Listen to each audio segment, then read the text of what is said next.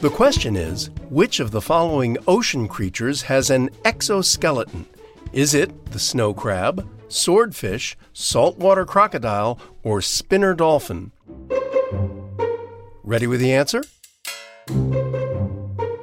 It's the snow crab. An exoskeleton is the external skeleton that supports and protects an animal's body. It's different from an endoskeleton, the type that humans have, which supports from the inside. Animals with exoskeletons include insects, such as grasshoppers and ants, and crustaceans like crabs and lobsters. Tamika, every time I see them on a menu or in mm-hmm. the fish market, I stop and wonder what in heaven's name is a crab doing in the snow?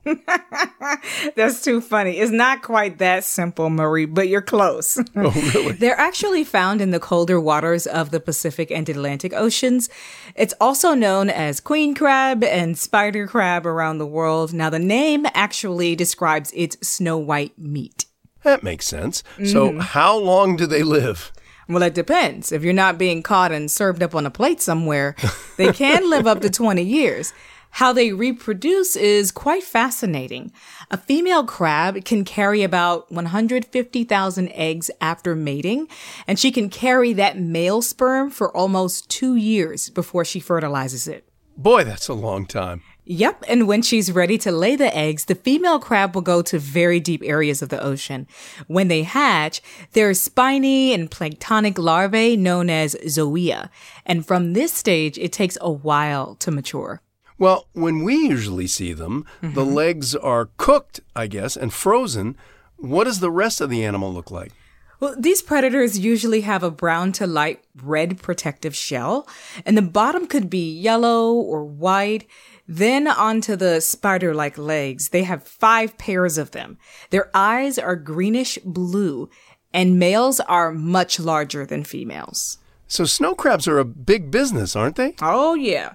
Sellers can make hundreds of millions of dollars exporting snow crabs.